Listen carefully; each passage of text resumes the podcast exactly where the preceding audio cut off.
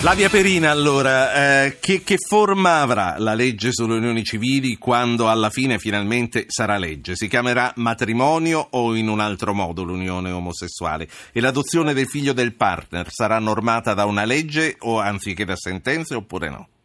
Io credo che sicuramente non si chiamerà matrimonio perché non è questo il nome. E e la legge assegna un altro tipo, si è fatta una grandissima cautela a distinguere questa legge che regolamenta non soltanto le unioni civili tra coppie omosessuali, e questo va ricordato, ma anche tra coppie di conviventi eterosessuali. Si è fatta una grandissima attenzione a distinguerla dal matrimonio perché l'intenzione un po' di tutti i partiti, di tutta la maggioranza era questa.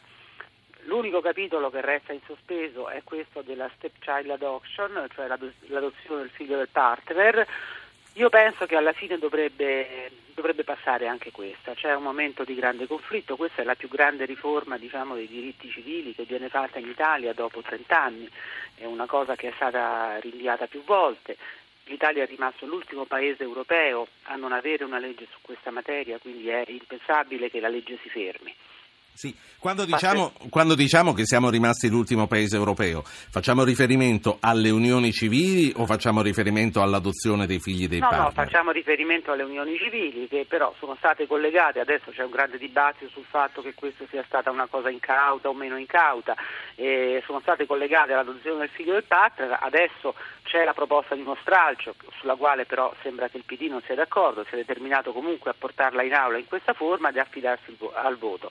Quello che io penso è che alla fine lo snodo di tutto sia in gran parte un po' un gioco delle parti su un tema di questo genere, ognuno a seconda delle sue radici, dei suoi referenti elettorali cerca un po' di farsi vedere zelante, l'area cattolica cerca di farsi vedere zelante su certi principi, eh, l'area progressista zelante sui suoi, perché eh, nessuno eh, vuole in qualche modo accettare l'idea di essere sceso a compromesso, ma sullo sfondo c'è secondo me un altro problema politico più grande, e cioè che se la legge nella sua forma attuale passasse con i voti indispensabili, determinanti del Movimento 5 Stelle, questo potrebbe provocare delle difficoltà al PD, perché su un provvedimento di questo livello, in un momento in cui il PD è intenzionato ad alzare al massimo livello il conflitto col Movimento 5 Stelle, dover accettare in qualche modo il soccorso, tra virgolette, del 5 Stelle sarebbe Ma uno schema il rischio, il rischio di perdere il nuovo centrodestra non c'è, tra l'altro si ma parla no, anche di un rimpasto. Il nuovo centrodestra, il nuovo centrodestra non ha rotto quando, quando, è rimasto in maggioranza, quando era, stava ancora con Berlusconi e Berlusconi aveva dato la disposizione di rompere su cose che sicuramente erano più rilevanti ai fini delle dinamiche interne della legge sulle unioni civili. Quindi, Una parte, non, Hai detto tutto, io, sì, certo. ecco, detto faccio, tutto, faccio, parlare Dante che chiama da Torino. Dante, buonasera. No. Buonasera Ruggero Po. Io eh, però eh, mi ero eh, segnalato per intervenire prima quando si parlava di immigrati e della poca fiducia che avrebbero. Eh, lo faccia, lo faccia adesso Dante. Grazie. Lo faccia adesso. Ecco, loro sostengono che l'Italia non è affidabile perché non identifica i, i, cosi, i migranti nel, al loro sbarco in Italia.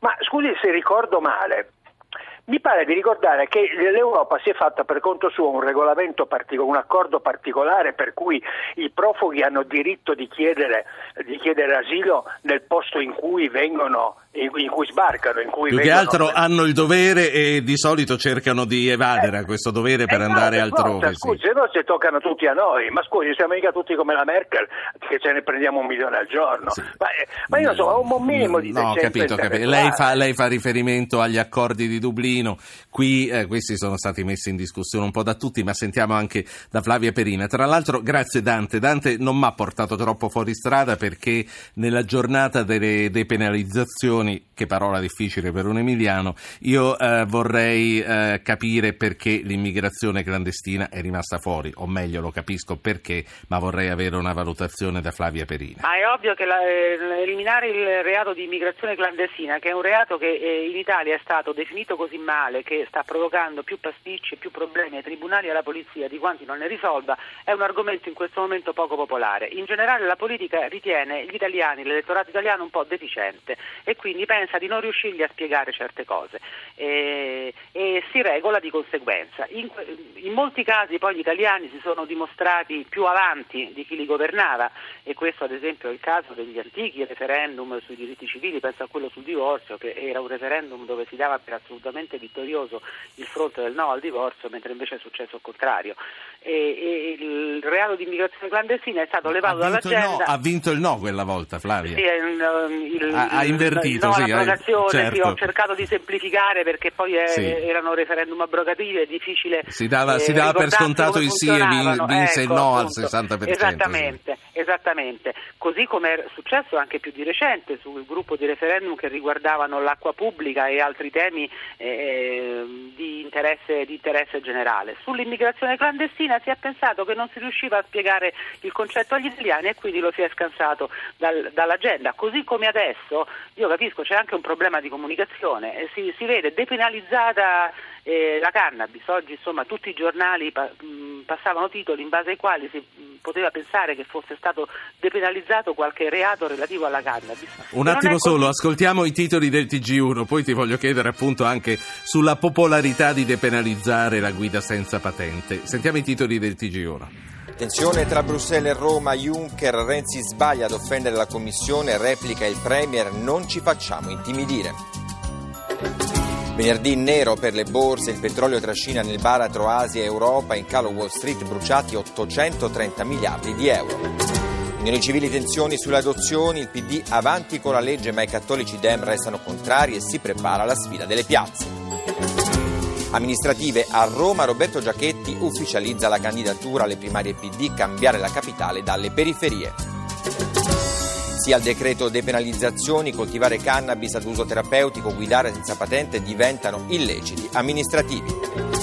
Delitto di Lidia Macchi, 30 anni dopo arrestato un ex compagno di scuola tradito da una lettera anonima ecco, alla Flavia Perina, dicevi eh, depenalizzare l'immigrazione clandestina, sono non lo capirebbe nessuno. Sì. Sono state, non lo capirebbe nessuno, cioè la politica ritiene che non lo capirebbe nessuno. Io penso che se fosse stato spiegato il reato di immigrazione clandestina sta eh, intasando i tribunali e sta addirittura ostacolando l'espulsione degli immigrati clandestini perché nel momento in cui noi li denunciamo per questo reato dobbiamo tenerceli in Italia fino al terzo grado di giudizio perché questo sta E sappiamo quanto sono lunghi ecco. i processi in Italia. No, io penso che gli italiani l'avrebbero capito perché non sono stupidi. La politica pensa invece che loro non lo capiscono e che Salvini ci avrebbe fatto una campagna sopra e quindi siccome si ha paura di questi meccanismi eh, diciamo mediatico-populistici eh, si, sca- si, leva il, problem- il, problema del tema dall'agenda. Guida senza patente e cannabis. Guida eh. senza patente è stata depenalizzata, la guida senza patente al pri- alla prima volta che ti prendono, alla seconda volta eh, è penale, eh, la prima volta che ti prendono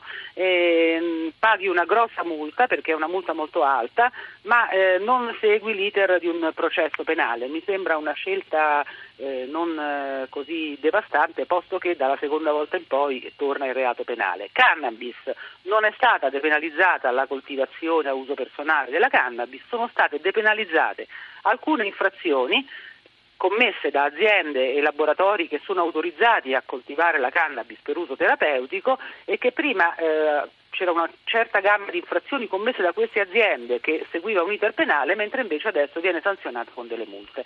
Mi sembra un uh, lavoro più che ragionevole per eh, alleggerire il lavoro dei tribunali penali e comunque per continuare a sanzionare con eh, sanzioni di tipo economico che non fanno piacere a nessuno, eh, comportamenti che sono fuori dalla, dalla norma. Dalla ultima, ultima cosa fuori sacco telegrafica, credi che sarà Giachetti il prossimo sindaco di Roma?